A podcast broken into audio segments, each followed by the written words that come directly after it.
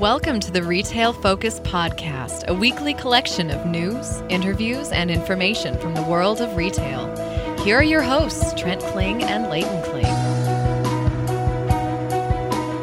Welcome, everyone, to this edition of the Retail Focus Podcast with Trent and Leighton Kling. Jam packed show for you coming off of Black Friday. Coming up on today's show, a couple of quick stories to start things out and a couple of earnings calls. We'll talk about Kroger's earnings as well as a deep, deep dive into Big Lots. Leighton also visited San Francisco. He'll talk about some of his retail experiences there as well. A reminder you can like us, rate us, however you do access us, whether that be Apple Podcasts, Spotify, Podcast Addict, Podcast Republic, Podbean, the list goes on and on. You can also check us out on Twitter and Instagram at Retail Podcast. A brief note I hope everyone can put up with my voice this week starting to lose my voice, trying to save it for the podcast here. So I'll give it the best go as I can, and hopefully it's not too terribly annoying. Well, we start the show with a couple of quick stories, as I mentioned. But the first story of which stunned those that follow retail closely. And honestly, Leighton, you and I were both stunned. We exchanged a lot of text messages about this. It's tragic news as Mark Butler, the CEO and president of Ollie's Bargain Outlet, passed away unexpectedly last Sunday. Now, it would not be a surprise to anyone who listens to the show that he was one of our favorite retail executives. We heard him on a great number of earnings calls since the company went public in 2015, Leighton.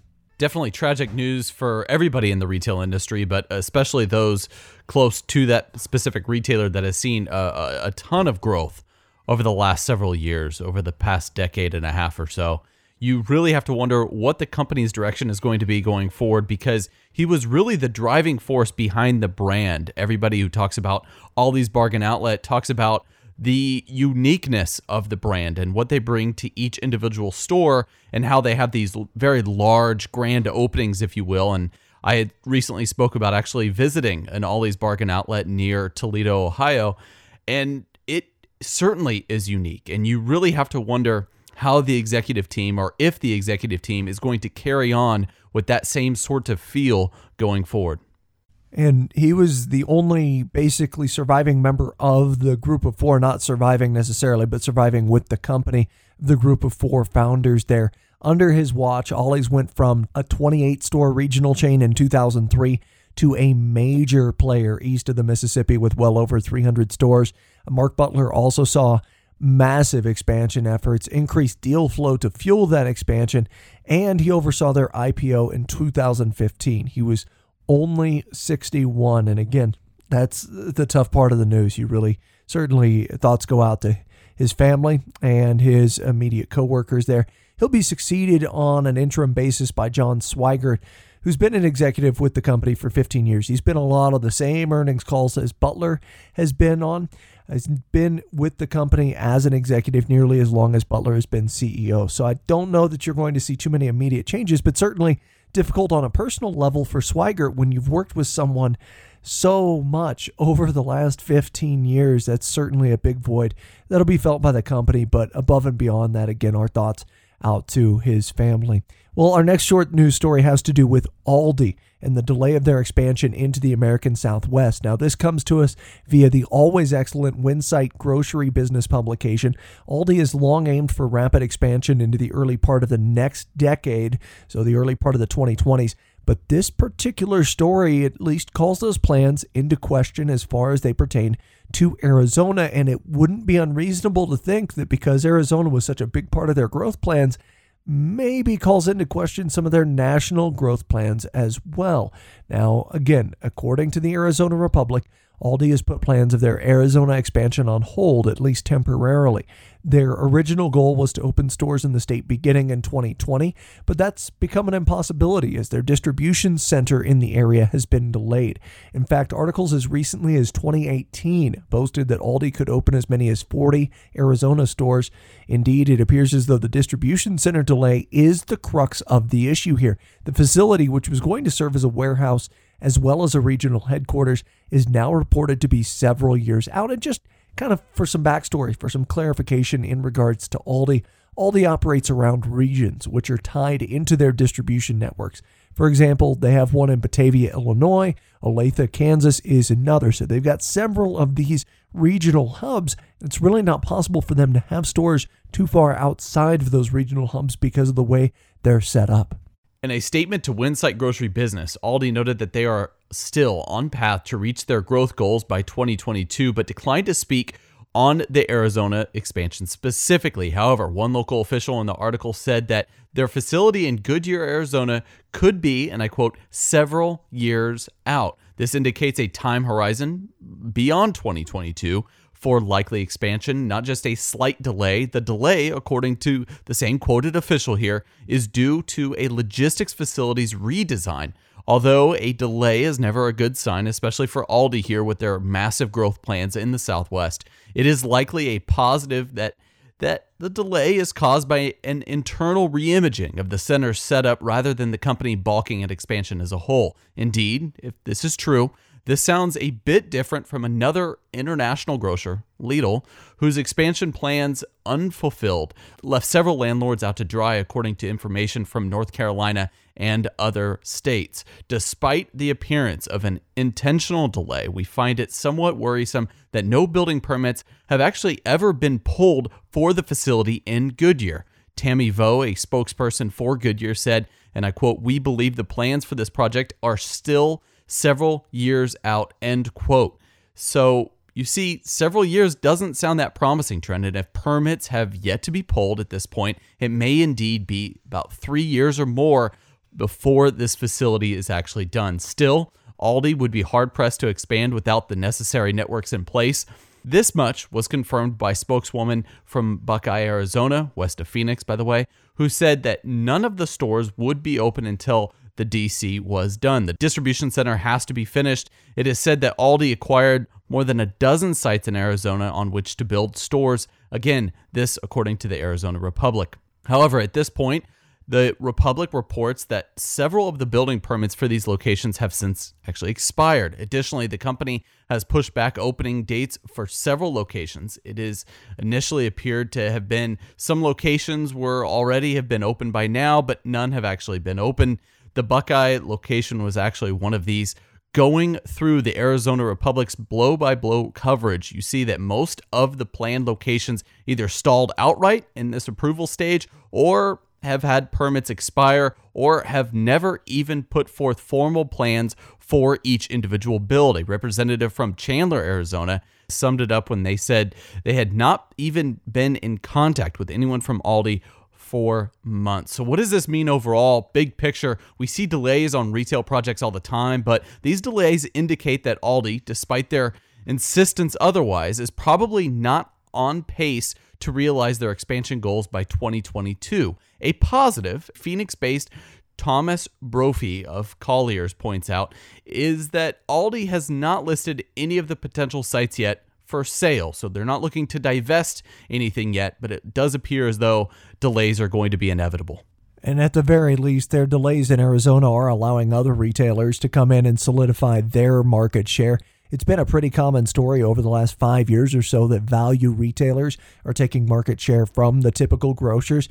Kantar put out one such study a few years ago, for example. However, ultimately, and one thing that we've kind of stuck to in our evaluation of this is that it's difficult to tell simply because a lot of studies are based around traffic rather than basket size, and companies like Aldi and Lidl are, of course, private. And as we'll talk about here in a second, Kroger certainly doesn't seem to be the one that's losing that market share. Even still, let's assume that were the case. This delay allows companies like Smart and Final to swoop in. And we talked about how impressive their Arizona stores, branded as Smart and Final Extra, were back in September. Now, for Aldi to compete with Kroger's Fry's, Arizona native Sprouts, and Smart and Final Extra, they'll need even a stronger value proposition than the one they already have. Smart and Final, by the way, just leased their three Phoenix area locations in 2015. They're not going anywhere, and they're seeing reported success from their extra concept there. And that was certainly the case in the locations that I visited a couple of months ago. They were packed. Smart and Final, as far as they are concerned, kind of in that bargain segment, in that value segment for grocers. And as Winsight points out in this particular article, Aldi's prices on milk, eggs, and other staples are gradually aligning with traditional grocers. Still somewhat cheaper, but no longer providing the out and out value they once did, especially when you compare the value you get at Aldi with the convenience you're getting at some of these other retailers like Sprouts, like Fry's. Additionally, Winsight notes that this is an odd trend for Aldi. As an example, they point to their expansion in Southern California in 2016, just three years after initial speculation on their willingness to build there. In this case, it's going to be way past three years after Aldi bought the properties on which they want to build before we're likely to see any of these grocery stores. So, never a good sign. Aldi maintains they're still on track, but as you look at this story, you kind of wonder if there aren't cracks in the Aldi's armor because of the delay on this distribution center. How long does it take to rethink plans? I'm not 100% sure, but I also know that it shouldn't take you two to three years to change plans around on a DC overall. Now we move on to the third story in this very fast moving retail focused podcast. We're going to start our earnings coverage from last week with Kroger. Ton of businesses reporting earnings last week, five below, Dollar General, so on and so forth. We've chosen Kroger and Big Lots to cover here on the show. Big Lots we haven't covered in a while. We want to do a deep dive on them in the second half of the show. We're going to talk about Kroger here now. They reported numbers more or less in line with analyst estimates. As such, the movement of Kroger's share price was more or less in line with the rest of the market after the call. Now, this will be a shorter earnings story since we covered several of their more recent initiatives during our look at their annual investor conference. That said, I wanted to address the numbers really quick. Analysts came into the call late and expecting earnings of 48 cents per share. Kroger slightly missed with adjusted EPS coming at 47 cents a share, but it didn't seem like analysts were all too worried about that.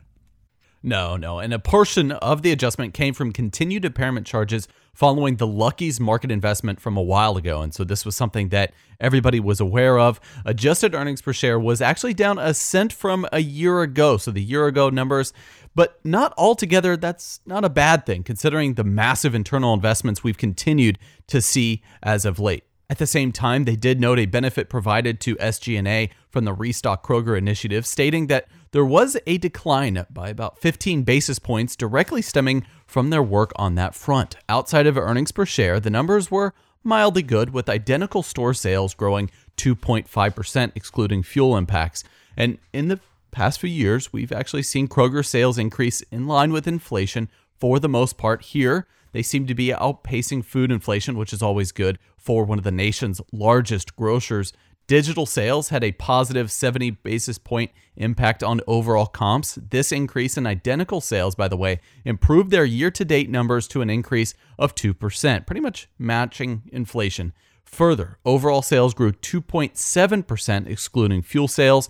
And we should note that Kroger's definition of identical store sales may be a little bit different from the conventional retailers we do cover on the podcast, since it is different from most comps. We're going to give you the definition right here, an industry exclusive, if you will.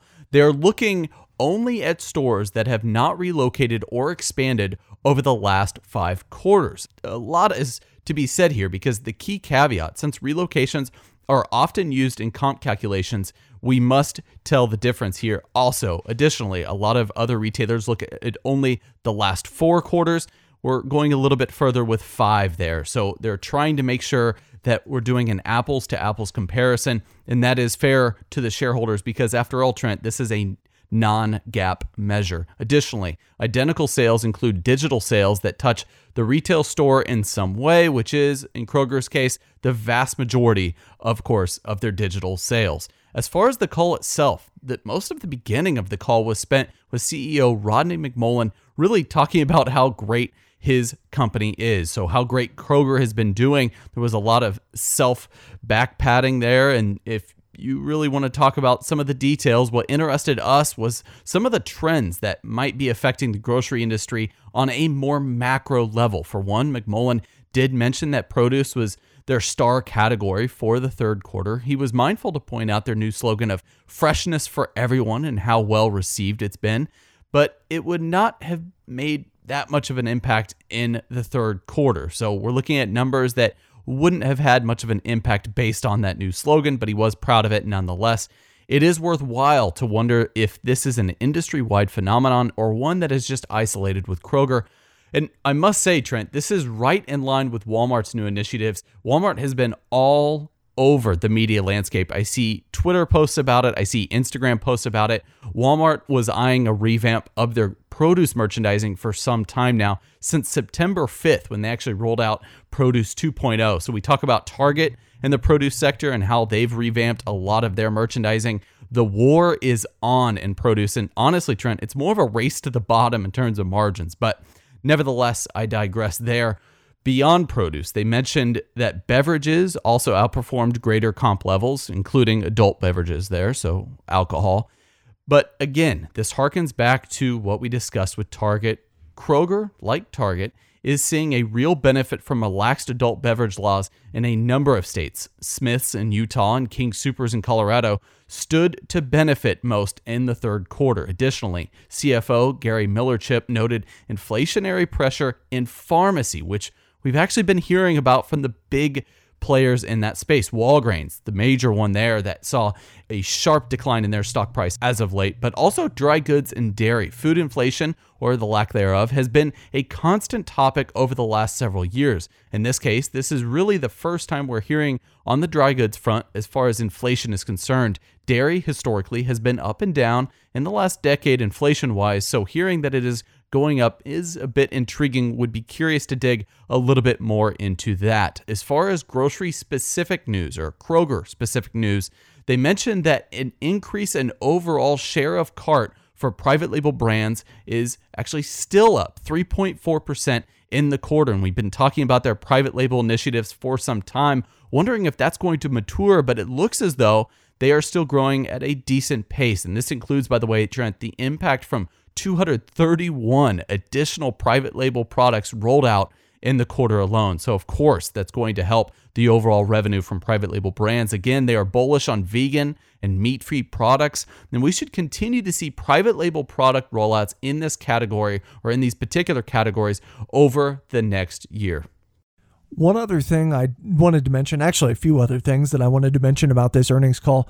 This third quarter for them marked the ninth consecutive quarter of year over year shrink rate improvement. And I'll let that soak in. Again, we're talking about shrink rate for a massive grocer. This is something that can be fairly volatile in grocery from year to year and location to location. So to have widespread company wide improvement like this is very noteworthy for Kroger. Now, on the negative news front, on the other side of that, Kroger did incur $80 million worth of severance charges in the third quarter as a result of eliminating some middle management roles. Never like to see good retail employees losing their jobs, so that is unfortunate. They also talked December holiday sales, uh, food sales surrounding the holiday season. They project those to kind of echo what they saw in November. They talked a lot on the call about consumers trading up with strong momentum in wine and their Murray's cheese attachment. Now, when we think of trading up, we think of maybe people being willing to spend a bit more for higher quality product. One of the reasons why their November sales were up incrementally. But McMullen was clear to point out it isn't just consumers trading up in terms of quality, but a larger package size as well, indicating household economic strength. He talked about on the call that when you see the economy maybe not so strong, consumer sentiment lower, people are opting for smaller and smaller packages. However, what Kroger is seeing is people are starting to invest in larger and larger packages. Finally, they also mentioned that use of their fuel rewards program was up nationwide, and they used that to kind of tie into their overall drive towards instituting margin because of course there's been so many investments in price across the grocery landscape it's not just Kroger doing that it's a lot of different grocers doing that. We think of Walmart as being one of the other primary ones. Gary Millerchip, again, the CFO, said on the call that, you know, actually the food margin was up slightly this quarter, but even if that food margin declines, they look at food as the major hook. Their margins are actually going up on fuel because of measures implemented and actually technology implemented to improve fuel sourcing. So that's a positive for the company but they view food as the hook that's going to bring customers in. It's going to build what they call the foundation for customer loyalty, driving traffic. And then they can build on that drive for traffic by creating alternative profit streams, by building out their health and wellness business. And we talked about some of the margin pressure from pharmacy, but pharmacy sales were actually up in the quarter, and they feel like the pharmacy profit margins will actually turn around. So, some of the things that Kroger is working on, it's not always about food margin. And even though they might be investing on price here and there, they're not all that concerned about the future of the company as far as how to get that margin squeezed out because they do feel like they have alternative revenue streams that are higher margin. Now, after this short break, we're going to do our deep dive on Big Lots, and also Leighton and I are going to talk about some retailers we visited in the last week or so.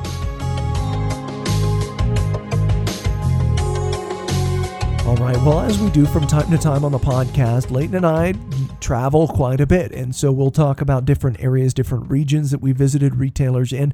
Leighton, I know you were in San Francisco actually over Thanksgiving and Black Friday, and I know there were more than a few retailers that you visited there. Yeah, I was fortunate enough. People talk about the traffic in Los Angeles, California. People talk about the traffic up north, what they call NorCal, I'm learning, uh, in San Francisco and San Jose. A lot of traffic because there in Silicon Valley, you have the headquarters of Facebook, you have the headquarters of Google, you have offices from Amazon, you have offices from nearly every large startup that you can think of, either in the software industry or those trying to make it in the crowded app space now. And also a lot of financial institutions. Wells Fargo has a very large presence there, Bank of America, Chase. So, overall, luckily, I was not hitting a lot of traffic, which means that I could go out and about and tour different areas, both older areas and a little bit newer in terms of new retail development, which is always exciting. Overall, I didn't hit hardly any traffic except maybe on Monday when I left. So I was in San Francisco, Trent, for about five days.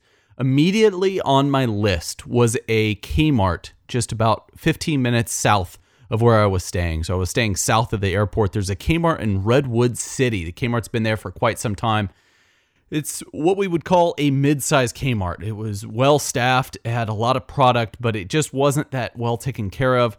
They had an auto center. The front of the building was a little bit dilapidated. The interesting thing of note here, and I had sent you pictures the other day, Trent, was the front of the building, it just looked out of place because here you have this random Kmart amidst brand new office and multifamily development, multi million dollar development. We're talking hundreds of millions of dollars just across the street from Kmart's parking lot. So, in my mind, my real estate hat was telling me, you know what? In about uh, two, three, four years, or even sooner, this area is going to be redeveloped into something that we're seeing across the street. So, another office development, maybe a new retail development, regardless, you have this Kmart that isn't probably the highest and best used for that particular area. But regardless, like I said, Trent and I talked about this. I gave pictures to Trent. Uh, you should probably check out our Instagram at Retail Podcast, also on Twitter at Retail Podcast for a glimpse of that particular Kmart. We move on from there. I went on some mall exploring, and overall Trent, I went to three different malls.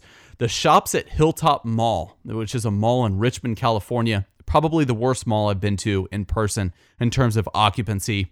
I would say it had around a 35% occupancy rate. Sears was still there. They were anchored by Sears. There was actually a new Walmart, which was interesting because almost no shops on the inside. We're talking about the smaller suites on the inside of the mall were really operating anymore. And so you had not only Walmart and Sears, but then also a Macy's you dig a little bit deeper, as someone who loves retail would, you would find that Macy's actually purchased that particular building years ago in sort of a larger acquisition of another company. And so they really don't have any reason to leave since they own that building, as you see with a lot of older tenants, such as J.C. Penney owning some of their mall centers as well. So if you look at that mall, one of the worst ever, but they are looking to redevelop it. If you look at the opening date for that Richmond mall, again, the shops at Hilltop, 1976. So the mall's seen a lot over the years, but it really hasn't been transformed. The new owner uh, took over management not that long ago, really looking to make it a multi dimensional space, if you will. So they're going to have many different things, not just retail, but they're going to have an outdoor space. They're going to have an outdoor space that leads into multifamily housing. So a new apartment complex is going to be built. And if you look at the footprint, it's quite large. And that brings me to Serramonte Center, which also has a very large footprint. I visited this. It's in Daly City, California, which is just uh, right near South San Francisco. It's just to the west of South San Francisco. That was built in 1969 in Trent. This mall must have had 99% occupancy. This is actually a mall that was once anchored by Montgomery Ward and J.C. Penney. Both of those retailers have since gone. Target is now there.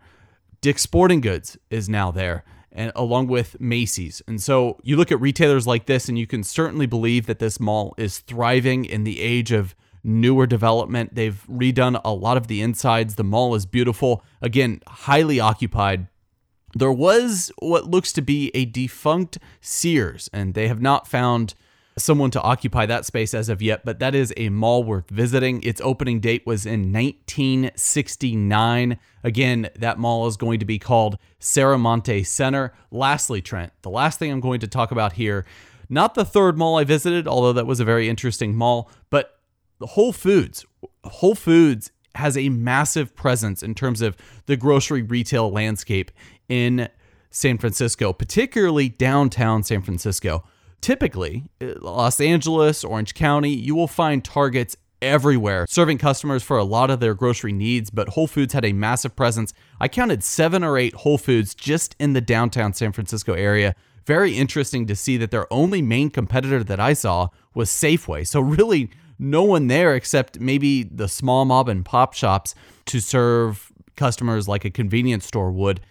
Whole Foods is pretty much dominating the space. And what's more fascinating for me is the fact that each one of their stores was tailor made for that specific location and they varied in square footage. So you might get a very small store with only one entrance or exit, and then you might also get a large store with several restaurants around it or immediate access to a Starbucks nearby. So I thought that was very interesting and how they pretty much just wanted to have that presence. They were steadfast in their belief that their customer base was strong in San Francisco. And I will have to say that while traffic was very low on the streets, traffic was very high inside those individual Whole Foods locations.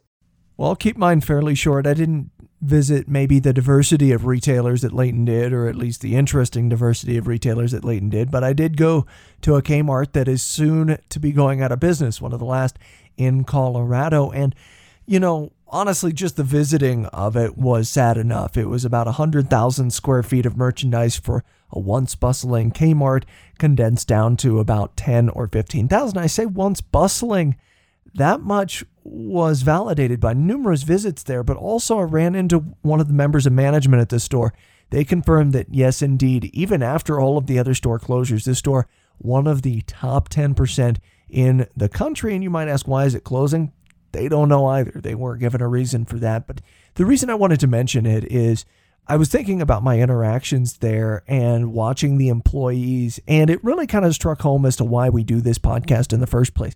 I think retail is the type of career that a lot of people pass through it. For some people, it's an absolute life vocation, but I think it makes an impact on everyone. And it's kind of interesting because retail sometimes has this capacity to kind of put its hooks into you, to plant a seed and not let go. And I think that's what you were seeing from the employees at this Kmart. You know, it would have been easy enough. It was nine days from closing when I visited this Kmart. Would have been easy enough for those employees to just be mailing it in, for the management to be mailing it in. They were still bustling around, facing shelves. They were taking a lot of pride in their work, joking around with one another. And you wonder, yeah, are they in the last stage of grief or, or what have you? But all of them took pride in the company. And the store manager that I talked to said, Hey, I planned on retiring with this company, and now that's not going to be a possibility. And I'm sad. But, you know, at the same time, we knew it was a possibility for just working at a Kmart. But I think just the pride that these employees were taking in their work, their willingness to continuously uphold corporate mandates, also pretty interesting. You know, if you go to an office building or something like that where the company's gone bankrupt, the employees know they have nine days left.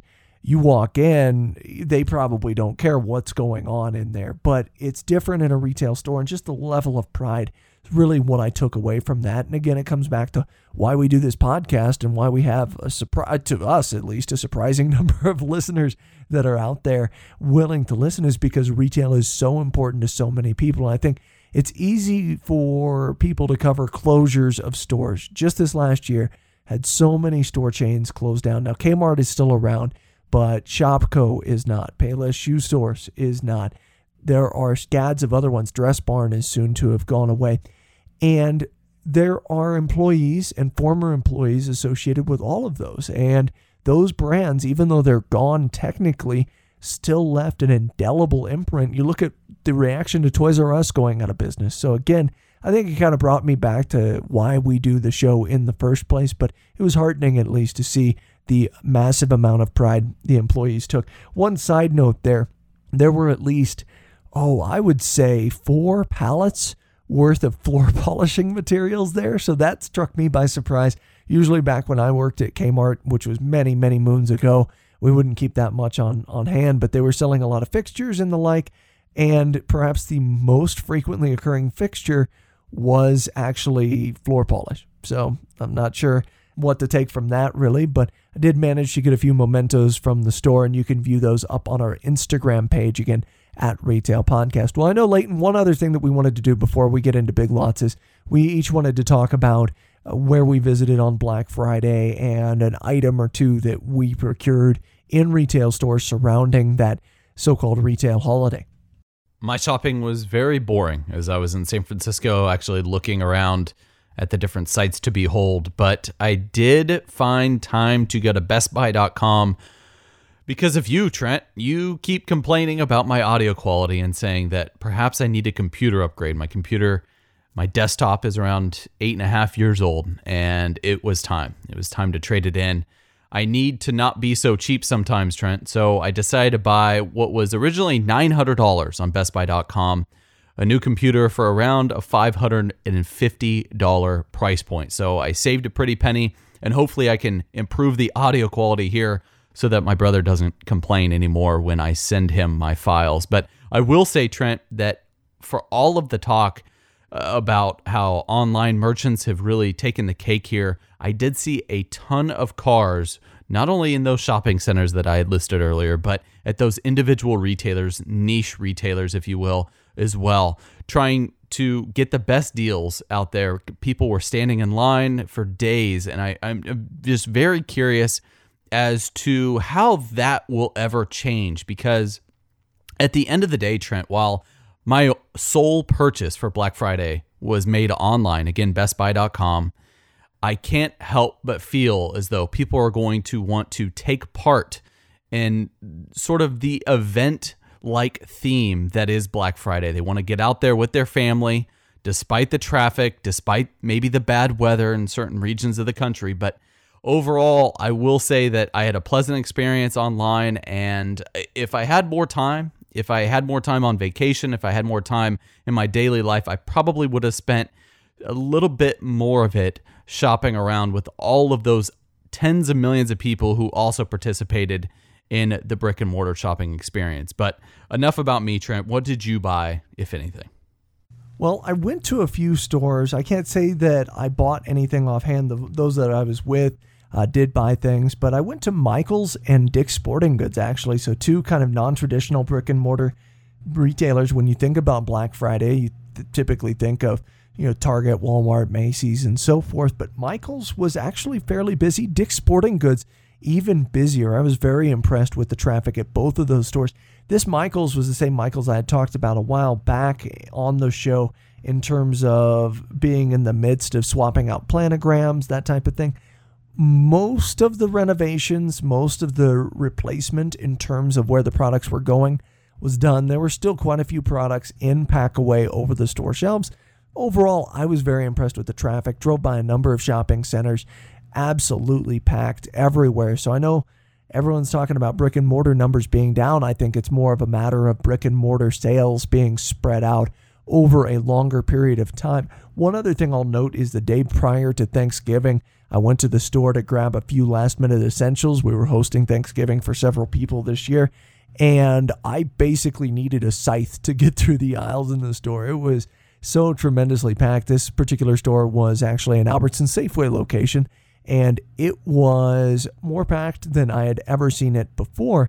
Keep in mind, this location is also open on Thanksgiving, so kind of an interesting phenomenon there. It was more packed than I had actually seen it. I'd been to the same store last year just prior to Thanksgiving, more packed than that. So just something to kind of keep in mind as we get to some of those fourth quarter earnings calls. And we talked about Kroger. They saw a lot of success in November. We'll have to see if that translates to other grocers. Well, our last earnings call coverage on the show, in a nod to the retail segment we began the show discussing with the morning of Ollie's CEOs passing. We're going to talk about Big Lots now, as Big Lots actually saw a big surge after earnings on Friday. Now, they came out with earnings last Friday. Trading was up at parts of the day over 25%.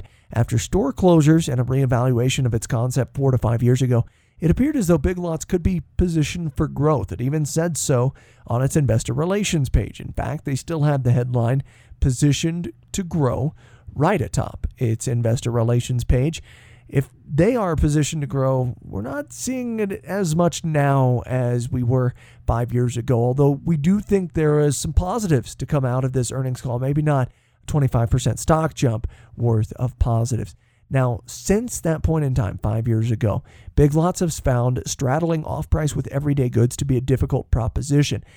Now, overall, Big Lots has aimed to become more of a neighborhood shop rather than a bargain hunt. They've turned their attention towards covering essentials, and they might be turning away from that. They've got this new transformation being referred to internally as Operation North Star, which, by the way, is kind of ironic since they closed all their Canadian locations back in 2014 just to kind of set the table for this earnings call, and I'll let Leighton go over the numbers.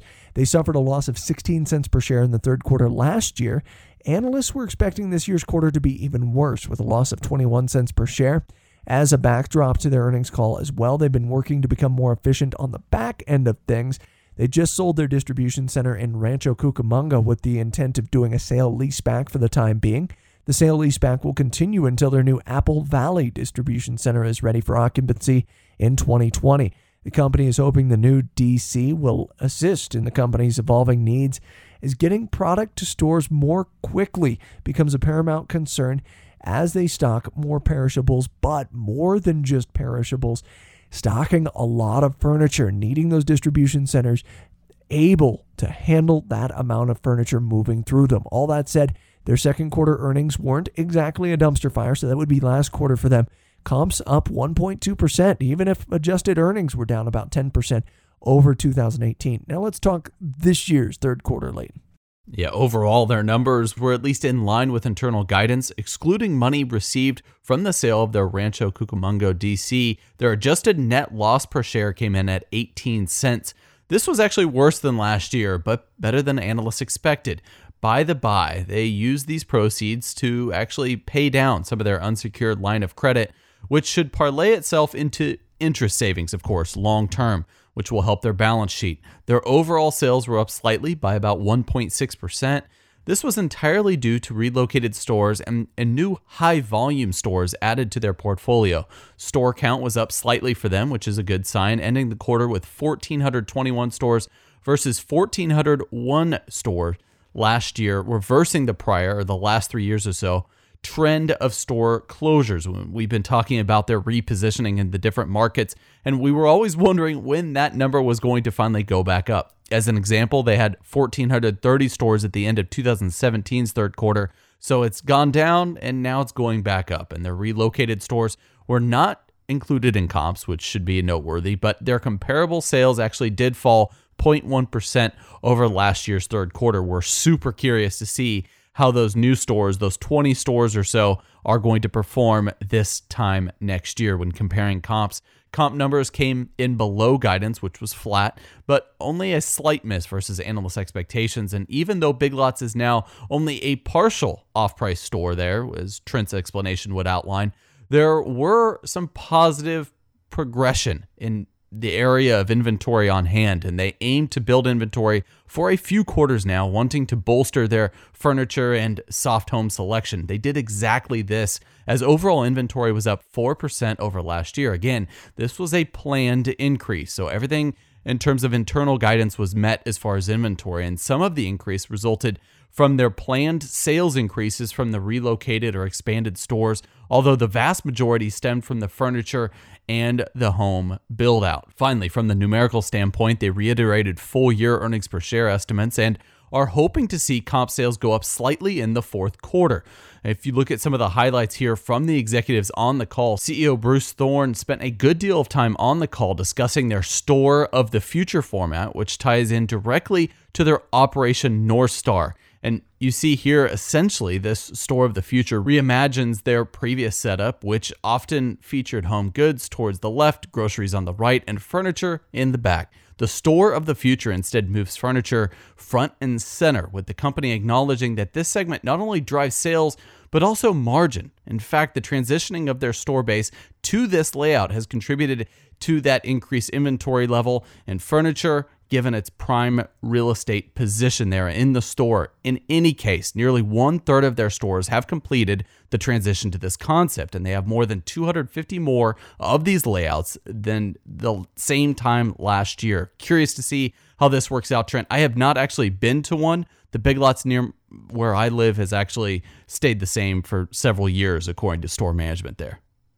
I've been to one of the big lots in this market that I live in that actually has switched over. And according to the company, the dividends have already been reaped from the locations that have transferred to the new layout, with year one stores offering a high single digit comps increase. Beyond the comps increase, they're seeing increased momentum in furniture, home goods, and seasonal, which are all wheelhouse categories for them in these new stores or in the new store layouts.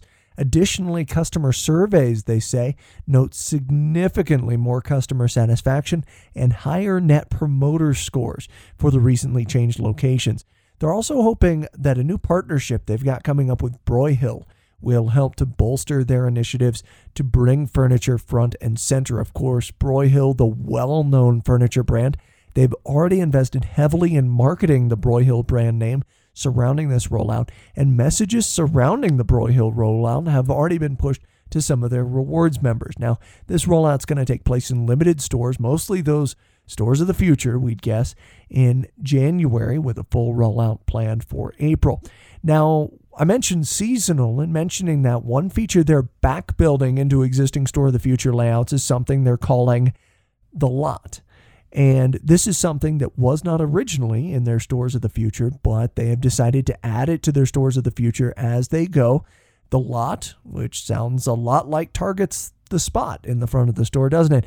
Anyway, it features 500 square feet of rotating merchandise immediately adjacent to store entry. This area very heavy on seasonal. Seasonal is the key to this area. Examples given on the call for the third quarter included dorm room merchandise, Halloween merchandise, and also tailgating suggestions in this part of the store. Now, the lot is in a limited number of the new layouts currently, but the success they've seen with the concept is leading to leadership declaring that all of the Store of the Future layouts will have this section by the end of 2020, including all new Store of the Future renovations. How much success are those individual stores seeing with the lot? Well, the limited store base with this section have seen a 1 to 2% increase in comps strictly from the lot merchandise. So, positive development given the relatively low amount of square footage it requires. You have to think this is a win for Big Lots to continue to roll this out. Now, this is perhaps the most interesting thing I got from the call. We started out the story by discussing Big Lots' desire to be seen as a neighborhood retailer, keeping those essentials on hand. This initiative started in earnest about a decade ago. They started to put coolers in the stores. It really ramped up about five years ago with the merchandise mix developments and fresh goods implementation in their consumable sections. Well, on this call, leadership actually signaled a desire to step back from this there were some conflicting statements around this. Now, Thorn, again, their CEO, said at one point that the goal for their customers is, and I quote, to find even more items on their list at our stores. But in the next breath, he said they'll be, and again, I quote, rebalancing footage from food staple items and relocating to food, entertainment, and consumables, end quote. So, on one hand, they want the customers to find even more on their list at the stores. On the other hand, they want those staples to kind of decrease in number so they can have more of that bargain hunt feel about them. And I would think at least staples are the items most often on the traditional shopping list. But in any case, Thorn actually confirmed on the call point blank what Leighton has actually suggested for years now on the show. Their coolers are low margin in the stores and expensive to maintain. They've seen minimal merchandise turn in the cooler section as well. Coolers now average about 20 linear feet in Big Lots locations, so not even as much as the traditional Dollar Tree necessarily, but they want to cut the coolers down to a single end cap now. They hope maintenance, which is something that people forget about cooler units, they are tremendously expensive to maintain. And if they go out, that is a lot of shrink on that merchandise, but they're hoping the maintenance will be less expensive, easier to implement on the smaller units, but also they're hoping that limiting the merchandise selection in this area, maybe not offering a bunch of different types of frozen food, for example, will encourage less shrink and greater turn. However, it is a bit of a double edged sword, and they can't get rid of their coolers completely because Thorn did note on the call they still must carry some cooler items. Removing them completely is not an option, and here's why.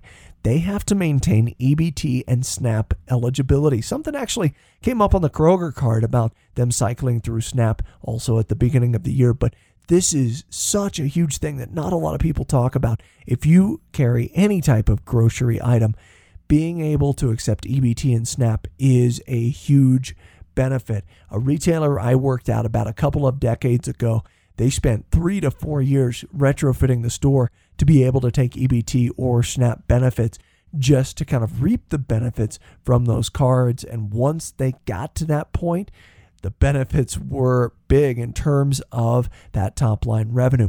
Generally speaking, though, they're still searching for that balance between everyday items and the treasure hunt bargains in food. And that's something that's been an ongoing struggle for them in the past decade. We've seen the lever move increasingly away from bargains in the food portion of their stores.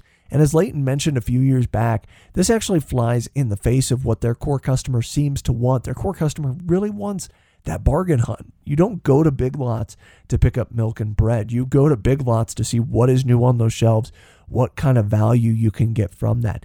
But to that end, it appears as though they've recognized this and they are looking to put more of what they call the surprise and delight product offerings in their consumables section. Tying it with consumables, they are working to refresh their front end and particularly the checkout section of the store. This is something that is badly needed in our point of view, as the front end in most stores we visited is a bit messy and indistinct lanes, often lines, and a pitiful selection of impulse buys there for those consumers. They also really want to change a lot of other things here. The main goal of improving throughput, but also the underscoring impulse buys and they are in the midst of revisiting their selection of impulse buys, including candy, and feel confident that they can put something better together for their consumer. To be honest, it would be almost difficult to not put forth something a little bit better than what they have now, given the current state of their check stands. Finally, the one thing that we really haven't heard much about on Big Lots calls is e commerce, but it is featured prominently on this latest one. They've increased the scope of their buy online, pickup in store options to all stores, and they've seen incremental improvement in store performance surrounding it.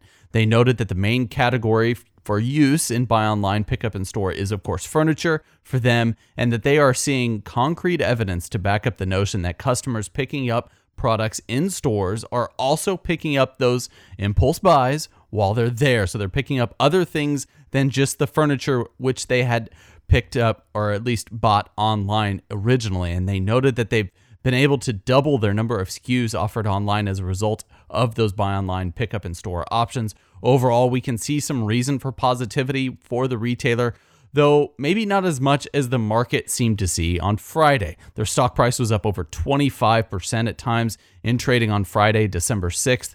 We are in agreement that the new layout needs to be emphasized and that furniture is a good place to hang their hat and that any front end renovation would be welcome, especially for some of those older locations. However, we are doubtful that they will be able to quickly find the correct mix in consumables and worry about their saturation in certain categories such as soft home. And with so many retailers clamoring for that portion of the marketplace, it is going to be hard for them to find their footing. Additionally, we are concerned they are making a concerted effort to move away from toys. As mentioned on the call, toys were actually down in the third quarter as a result of less selection and floor space as they move towards other categories, aforementioned categories. Might not be wise to just leave this category out for others to pick up. There's still plenty of market share out there for them, and other off pricers have seen definite success in this particular area. I was at a Ross recently, Trent. They had a massive toy section, a company that barely had a half aisle dedicated to toys not more than a half decade ago. So, definitely an area that they need to still stay focused on. Even if it takes up a smaller percentage of the overall store space, they can't give up on it. And that is our view. We have an ambivalent outlook for Big Lots on the whole. Better off now than they were just a few years ago, maybe, but still a lot to clean up in order to make substantial strides in terms of market share. One last thing, Trent, I wanted to note is that Big Lots, after closing those underperforming locations over the last two to three years, they really do have a really solid footprint in terms of where they're at. So they're in these regional shopping centers typically with high traffic. They they know their target demographic and I will say the stores still standing are in optimal locations for their target customer. They just have to make sure that their merchandise mix is right and that they're attracting not only the same customer over and over, those repeat customers that they're trying to take care of, especially with their rewards program, but to also acquire new customers. And I think their e commerce entrance is sort of going to aid that going forward. As always, we may have a position in or against companies we discuss on the podcast. Do not invest in stocks solely on the input of the podcast hosts.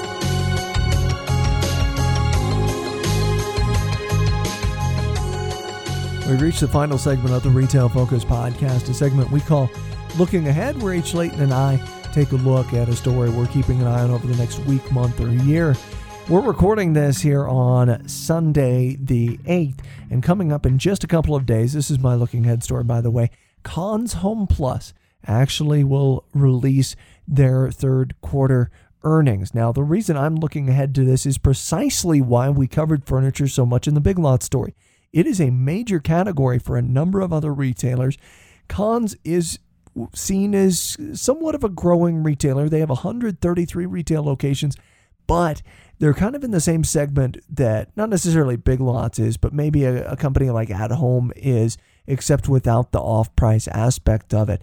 They sell furniture, related accessories, consumer electronics. Honestly, a little bit like a mashup between an Ashley Furniture Home Store and an H.H. Gregg, and they do have that in house credit aspect. But the reason I'm looking ahead to this earnings call is Conn's is more or less in terms of the stock price sitting right between a 52 week high and a 52 week low.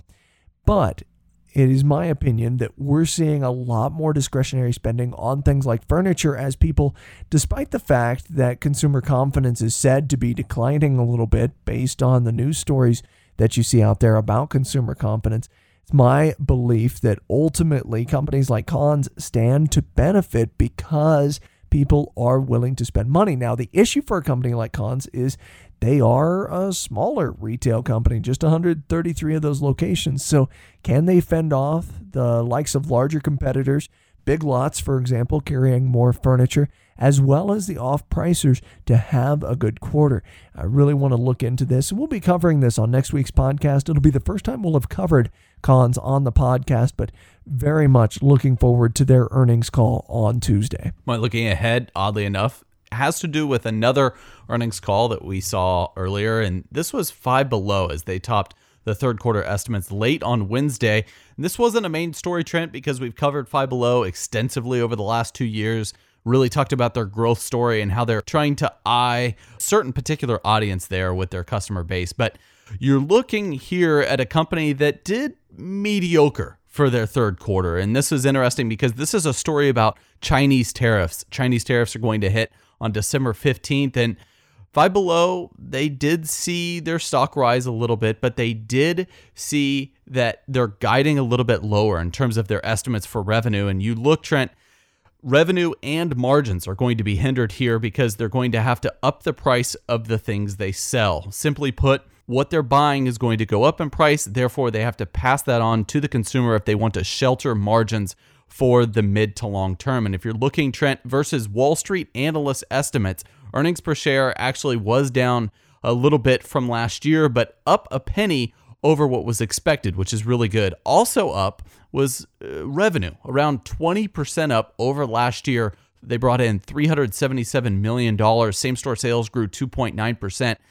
If you're looking a little bit deeper into the numbers, and this is why it's my looking ahead Trent, not only are they looking at those 25% tariffs on Chinese imports, they're looking at a bit of headwinds going forward because of their expansion it has been immense over the last couple of years. They've opened a ton of new stores and they're paying very high rents in a number of these locations. This is not a retailer like Ollie's Bargain Outlet or even Big Lots where they're okay going into a B or C class shopping center. They're going into a lot of A class or B plus shopping centers that are relatively new and that are tailored for, let's say, middle or upper middle class customers. And I think that overall you are seeing a sort of maturation of this company.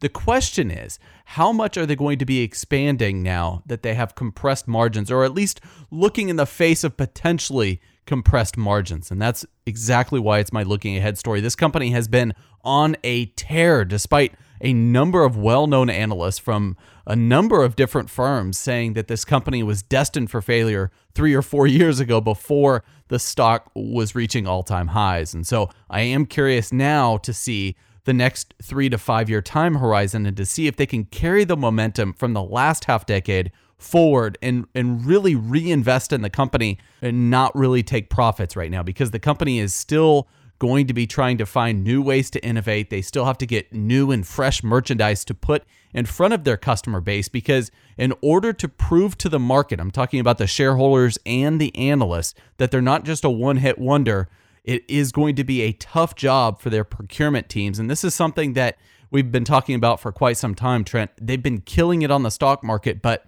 is this going to be a story of a retailer that has really seen a lot of success early on, but then it fizzles off as soon as they expand into all of these new markets. That'll do it for us here on the Retail Focus podcast. Big thanks to our sponsors as well as all of our listeners out there. Did have an interview lined up for this week, but it had to be postponed until next week because of a scheduling conflict. So we'll have a great interview regarding apparel retail coming up on the next podcast. Make sure stay tuned for that this coming weekend, and we'll be back with you just a few days from now. This has been the Retail Focus Podcast. For more, visit our website at retailfocuspodcast.com and subscribe on iTunes or Stitcher. Follow us on Twitter at Retail Podcast.